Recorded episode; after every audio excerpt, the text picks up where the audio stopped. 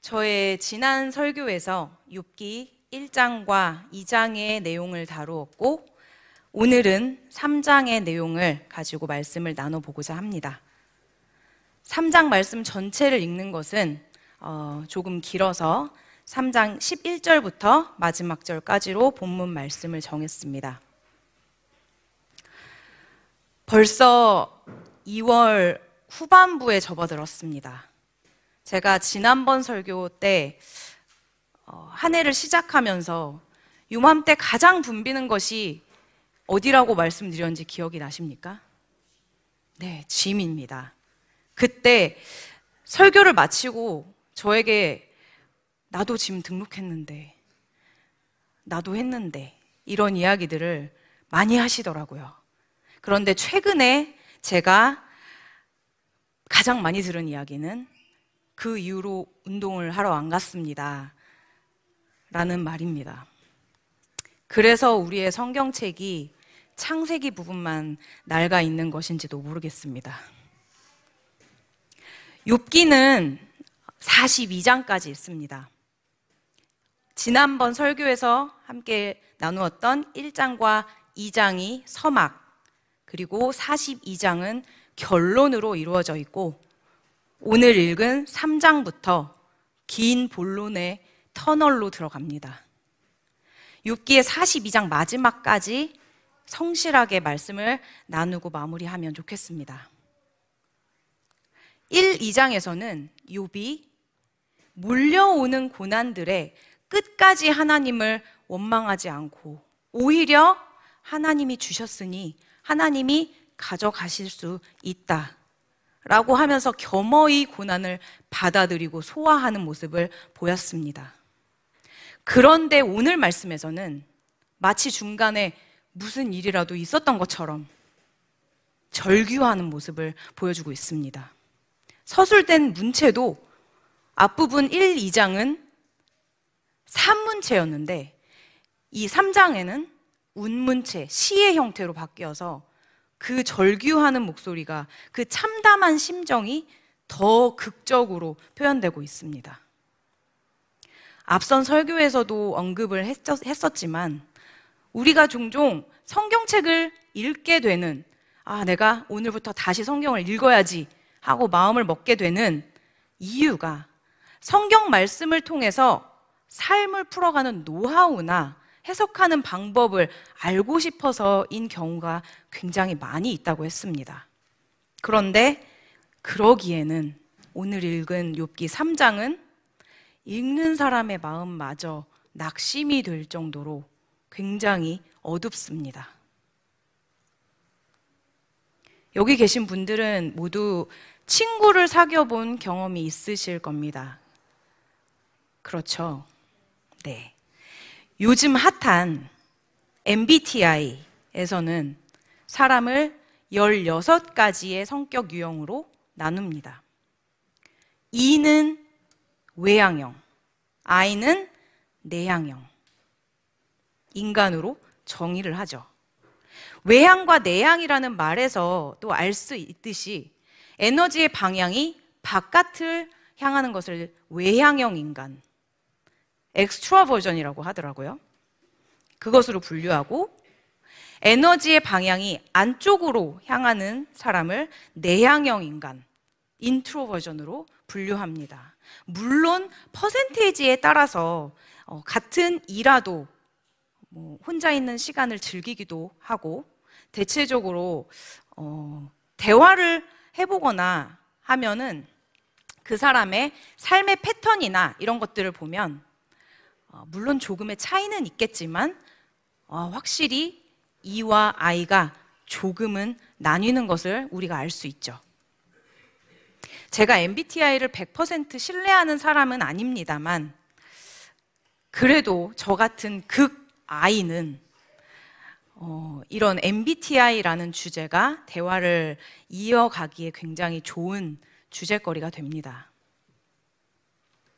그런데 이든지 아이든지 친구를 사귀고 친한 친구의 관계가 되면 내가 이 사람과 친하다라고 말할 때 어떤 기준이 있습니다. 맞죠? 친한 사람의 범주에 아무나 집어넣지 않는 것이죠. 아무리 대화하기 좋아하는 이라도 새로운 사람을 만나는 걸 즐겨하는 이라도 극심한 아이와 별반 다를 것 없이 내가 이 사람과 친하다라는 기준은 다 있다는 말씀입니다. 제가 지난 며칠 동안 불특정 다수를 대상으로 어떤 사람이 친한 사람입니까? 라고 질문을 했습니다. 여기도 제 질문을 받으신 분이 꽤 많이 계십니다. 여러분도 한번 스스로 생각을 해보셨으면 좋겠습니다. 어떤 사람이 여러분에게 친한 사람일까요? 조사 결과는 놀랍게도 100%의 수렴하는 결과가 나왔습니다. 나에게 친한 사람은 꾸밈없이 편한, 솔직한 대화가 가능한 사람. 있는 그대로 내 모습을 그대로 말하고 보여줄 수 있는 사람. 이것이 대답의 대부분이었습니다. 거의 100%에 수렴하는 퍼센테이지였어요. 여러분에게는 누가 그런 사람입니까? 오늘 말씀을 마칠 때는 그 답을 정하실 수 있었으면 좋겠습니다. 욥은 오늘 읽은 3장에서 극심한 고통을 느끼면서 자신이 태어난 날 자체를 원망합니다. 욥기 3장 3절 말씀을 같이 보시겠습니다.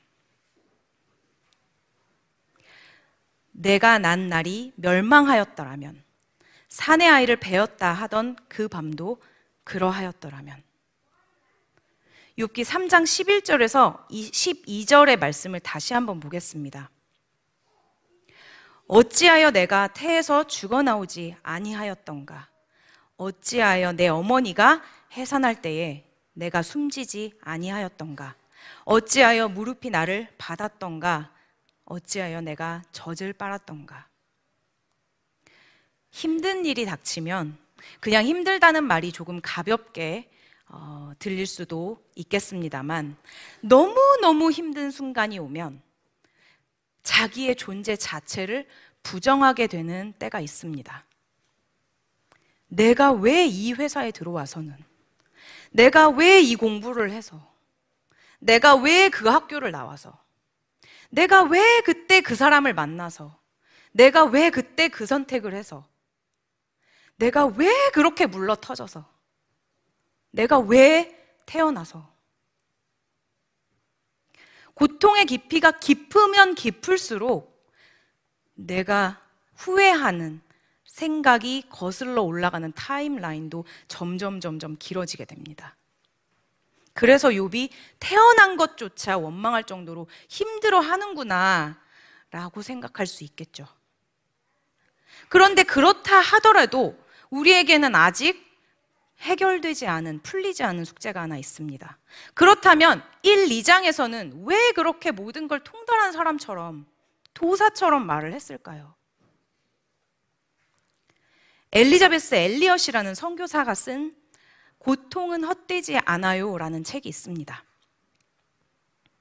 엘리자베스 엘리엇은 어, 남편을 만나서 선교를, 선교의 길을 오르게 되는데 선교지에 가고 불과 2년 만에 남편이 선교의 대상이었던 인디언들에게 순교를 당하고 맙니다.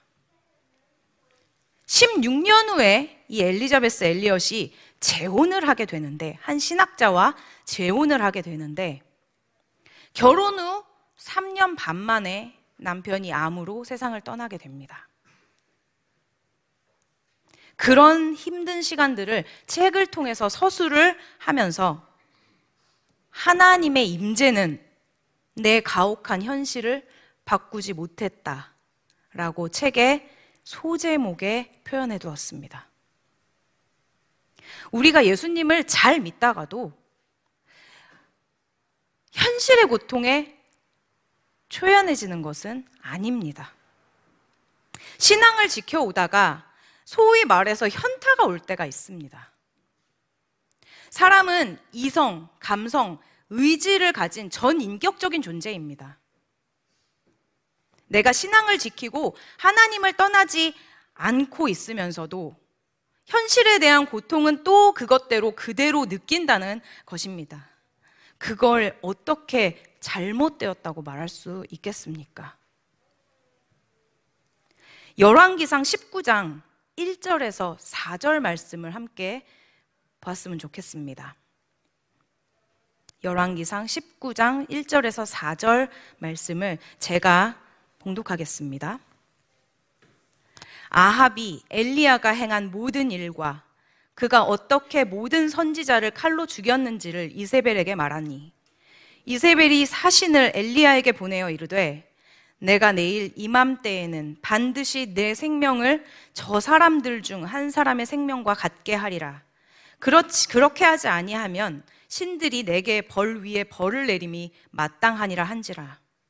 그가 이 형편을 보고 일어나 자기의 생명을 위해 도망하여 유다에 속한 부엘세바에 이르러 자기의 사환을 그곳에 머물게 하고 자기 자신은 광야로 들어가 하룻길쯤 가서 한 로뎀 나무 아래에 앉아서 자기가 죽기를 원하여 이르되 여호와여 넉넉하오니 지금 내 생명을 거두시옵소서. 나는 내 조상들보다 낫지 못하니이다 하고. 엘리야는 바알의 선지자들 앞에서 물이 줄줄 흘러서 구덩이, 물구덩이까지 생겨버릴 정도로 물이 흐르는 재단에 하나님의 불을 내리는 기적을 일으키고 또 그 자리에 모인 450명의 바알 선지자들을 한 명도 빠짐없이 죽이는 하나님의 일을 행한 사람입니다. 하나님을 믿는 믿음이 가장 충만한 순간이 아니겠습니까? 그런데 그럼에도 불구하고 이세벨이 엘리야를 잡아오라고 하니 바로 두려워 떨며 도망가서 숨었습니다. 그리고 하나님께 하나님, 저는 여기까지인가 봅니다. 이제 제 생명을 걷어가 주시옵소서. 이렇게 기도했습니다. 우리도 이처럼 오르락 내리락을 반복합니다. 이럴 때 일반적으로 이어지는 생각의 갈래들이 몇 가지 있습니다. 첫 번째, 신앙적으로는 승리했으나 현실에 대한 장벽으로 고통스러워하는 내 자신을 보면서 죄책감에 빠지는 유형입니다. 나는 왜 이 모양이지? 마치 내 신앙이 바닥인 것만 같고 내가 극복하지 못하는 내 현실이 나의 저렴한 신앙 때문이라고 폄하하게 돼버리는 것이죠.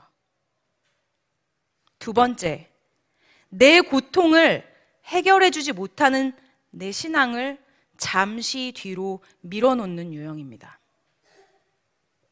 지금 당장 발등에 불을 이것이 급하니까 긴급한 상황에 효율성을 추구하는 이성이 발동되는 것이죠.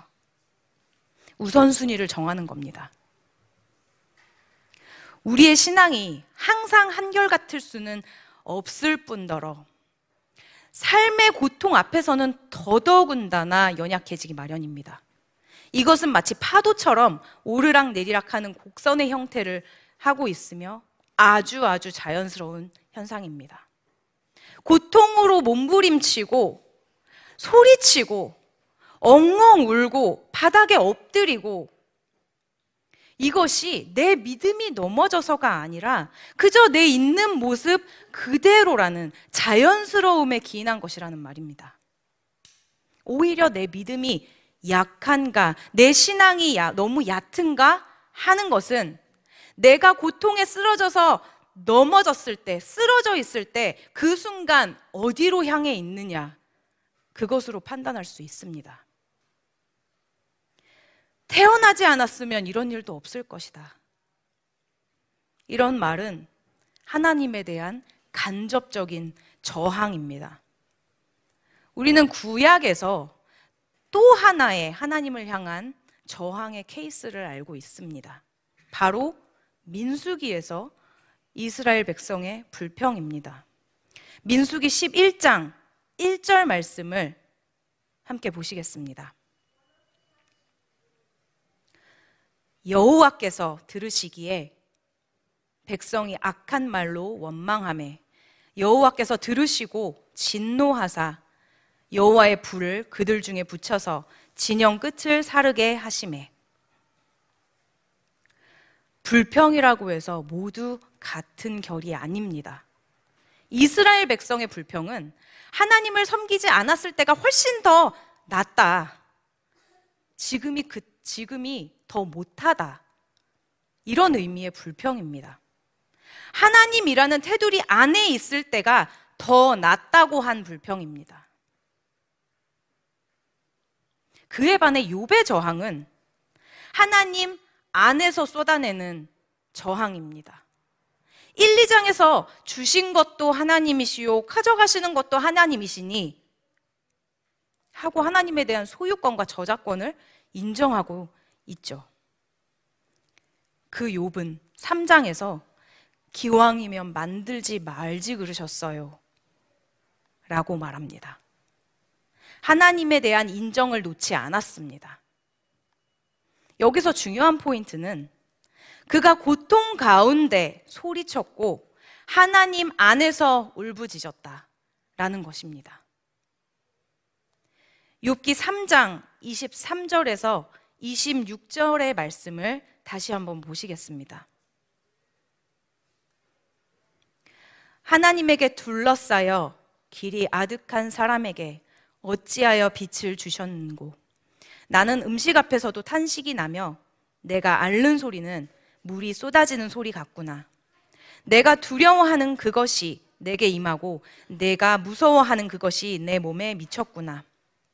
나에게는 평온도 없고 안일도 없고 휴식도 없고 다만 불안만이 있구나. 욥의 고통의 소리가 이렇게 이어집니다. 쏟아지는 물같이 신음하고 평온이 없고 불안함만 가득합니다. 하나님의 어떤 대답도 없이 4장에서 우리가 잘 알고 있는, 너무 잘 아는 친구들과의 대화로 이어집니다. 여기에 우리가 감정이입을 해서 우리는 하나님께 이렇게 질문할 수 있겠습니다. 하나님은 이렇게까지 고통스러워 하는데 어떻게 이렇게 철벽처럼 목석처럼 무감동하십니까? 이렇게 생각하면 1장, 2장에 이어서 한 번 더 같은 질문을 할 수 있겠죠. 도대체 이 선한 사람이, 이 의로운 사람이 왜 이렇게까지 고통받는데 가만히 계십니까? 이 질문에 대한 1차적인 대답은 욥기 38장으로부터 보여주십니다. 그리고 궁극적인 대답은 예수 그리스도의 십자가 죽음과 부활로 보여주십니다. 의로운 욥의 고난과 고통은 의로운 사람의 고난에 대한 의구심은 의로운 하나님의 아들이 고난을 받으심으로써 더 이상 신약에서는 그러한 질문을 제기하지 않습니다. 앞으로 나올 욥기의 말씀을 통해서 우리는 예수 그리스도의 초석이 되는 욥기를 더욱 더 자세히 알 수 있게, 있게 될 것입니다. 다시 욥의 원망으로 돌아와서 내가 하나님에 대해서 하나님을 향해서 이런 말은 해본 적이 없다. 라고 한다면 우리에게 종교적 언어가 정해져 있기 때문입니다. 하나님은 그저 우리의 종교의 대상입니까? 아닙니다. 우리의 삶 그 자체입니다.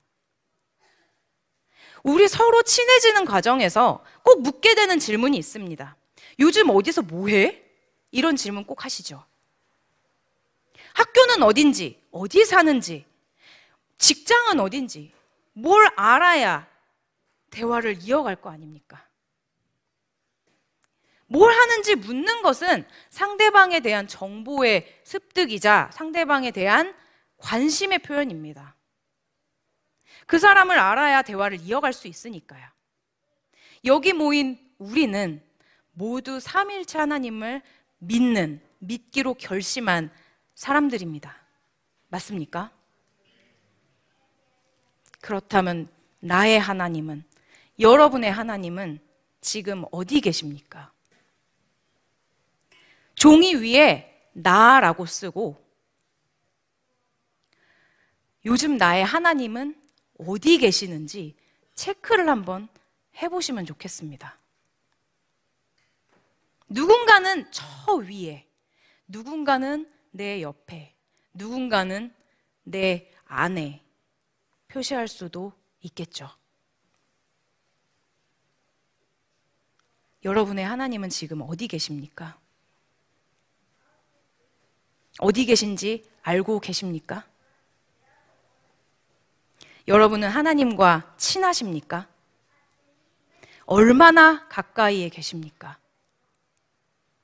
얼마나 마음을 털어놓으십니까? 어디 있는지도 모르고 서로 좋은 말만 하는 관계는 친하다고 할 수 없습니다. 우리가 이미 마음으로 알고 있듯이 친한 관계는 내가 기쁠 때는 기쁨을 표현하고 내가 힘들어서 갈갈이 찢어지는 심정일 때는 그것을 표현할 때, 표현할 수 있을 때 그 관계가 친한 관계입니다. 그것은 종교적인 차원을 뛰어넘어서 내 삶 자체가 되는 것입니다. 종교인이 아니라 그리스도인이 되어야 합니다. 우리 모두는 신앙인의 길 위에 서서 해야 할 말과 못할 말을 나도 모르게 나누는 경우들이 있습니다. 하나님께서는 우리의 울부짖음마저 들어주기 원하십니다. 우리가 나아지지 않는 현실 때문에 고통이 끊이지 않고 그것으로 인해서 죄책감을 느낀다면 그런 생각을 내려놓으시기 바랍니다.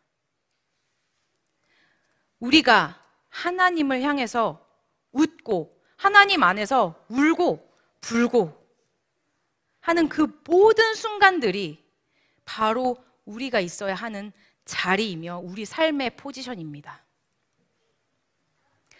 저희 집에는 자주 들르는 고양이 한 마리가 있습니다. 어느 집 고양인지 알 수 없는데 항상 배가 고픈지 밥을 먹으러 들르는 것 같습니다. 그렇게 저는 집사로 간택을 받았습니다. 일단 얼굴이 너무 예쁘게 생겼고요. 벌써 저희 집 고양이 같죠? 처음부터 부침성이 얼마나 좋은지 와서 막 비비고 쓰다듬어 달라고 하고 그러더라고요. 그러니 밥을 안 줄 수가 있겠습니까? 그런데 어느 날 이 고양이가 목에 상처 투성이인 채로 막 피딱지가 져서 저희 집에 왔어요. 근데 어디서 그랬는지 말을 안 해줍니다.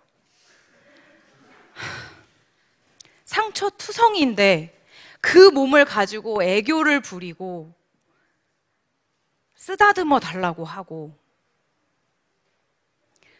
그런 걸 보고 있으니 대답을 못 듣는데도 너 어디서 그랬어? 아파? 어디 좀 봐봐. 이 말이 육성으로 터져 나옵니다. 예뻐해 주세요. 쓰다듬어 주세요. 이런 표현보다 저 여기가 아파요. 저 어디서 이렇게 되었어요. 라고 말해줬으면 좋겠다는 생각을 했습니다. 우리는 어떻게 하면 종교적인 언어를 내려놓고 삶의 언어로 하나님께 말할 수 있을까요? 생각보다 그 방법은 간단합니다. 숨기려고 하지 마십시오. 걸러내려고 애쓰지 마십시오.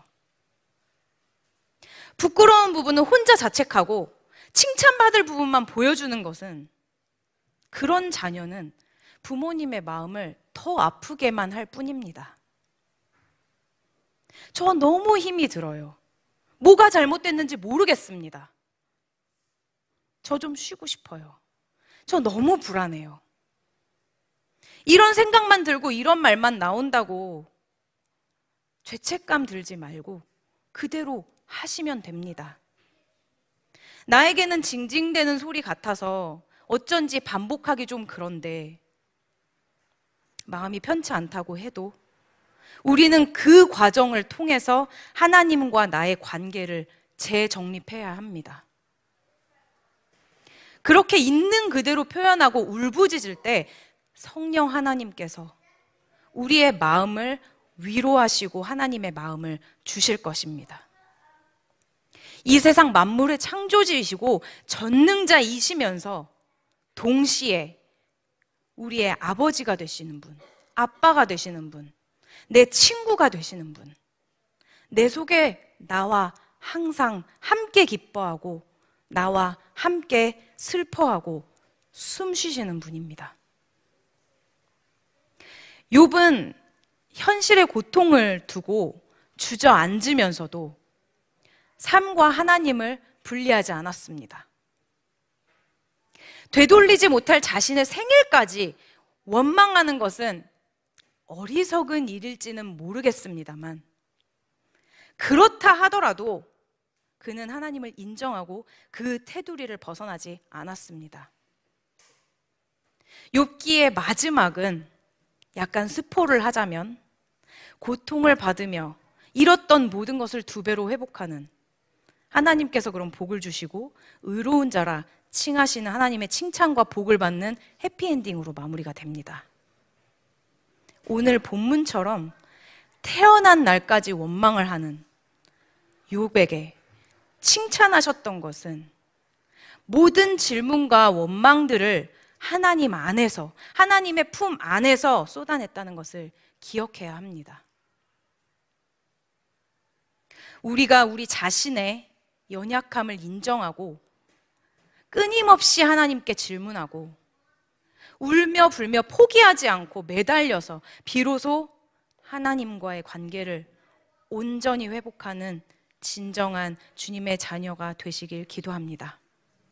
아멘.